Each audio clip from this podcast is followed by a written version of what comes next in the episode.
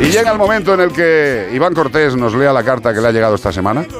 Por, Yeah. por cierto, ¿te llega postal o te llega...? Me, me llega por vía palomail. Ah, te lo trae una paloma mensajera. Un, un mail, pero con paloma, con paloma Ya. mensajera, palomail. Sí, sí, sí. Dale. Bueno, pues vamos con la carta de hoy, que, que es curiosa. Vamos allá. Dice: Hola Iván, me llamo Sichuan. ¿Cómo? Sichuan, Vale. como la, es una salsa de, de Ricky Morty, pero también es una zona de China. ¿eh? Me llamo Sichuan y soy un mastín tibetano de China. Oh. Bueno, ¿a quién quiero engañar? Soy un oso. soy un oso negro asiático. Te cuento por qué estoy tan confundido. Resulta que soy una víctima del tráfico de especies.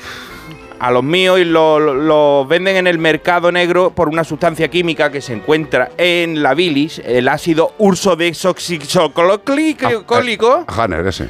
urso desoxicólico que se usa para tratar enfermedades hepáticas y cálculos biliares. Pues ese no es mi caso, ¿qué quiere que te diga? El traficante que me vendió a mí estaba o muy despistado o era un cachondo. Hace unos años yo era un recién nacido y se le ocurrió una idea, un business, mentalidad de tiburón, venderme haciéndome pasar por un perro de raza.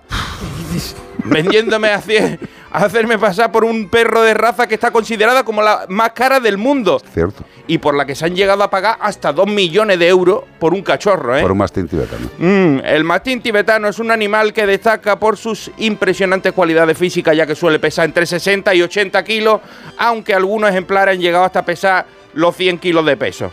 Eso díselo tú a Suyun. Suyun, la mujer que me compró a mí, que en dos años yo ya pesaba 150 kilos y se dejaba el sueldo en Yosera. La mujer estaba preocupadísima diciendo a ver si me patrocino lo de comer perro y el gato. Mucho tardaron en sospechar y en llevarme al veterinario. Qué fuerte. Mucho tardaron, aunque hubiera sido, aunque sea para sacarme la cartilla. Un perro de 2 millones de euros, de euros, llévame por lo menos al veterinario. Me cuesta creerme mi propia historia. Parece una de esas noticias de relleno de cuando los redactores buenos están de vacaciones y escriben los becarios. Pero la verdad supera la ficción.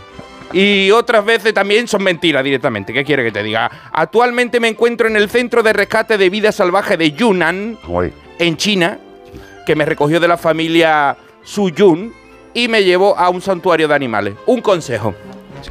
Ponte los cascos bien si eres locutor y un consejo si tú eres un animal cuando vaya a incorporar, no, cuando sea un humano, cuando vaya a incorporar un nuevo miembro a la familia, lo que tiene que hacer es barajar la adopción o ponte directamente en manos de profesionales y no de traficantes si no quiere que después te den oso por mastín. Se despide de vosotros Sichuan, el mastinoso tibetano de China.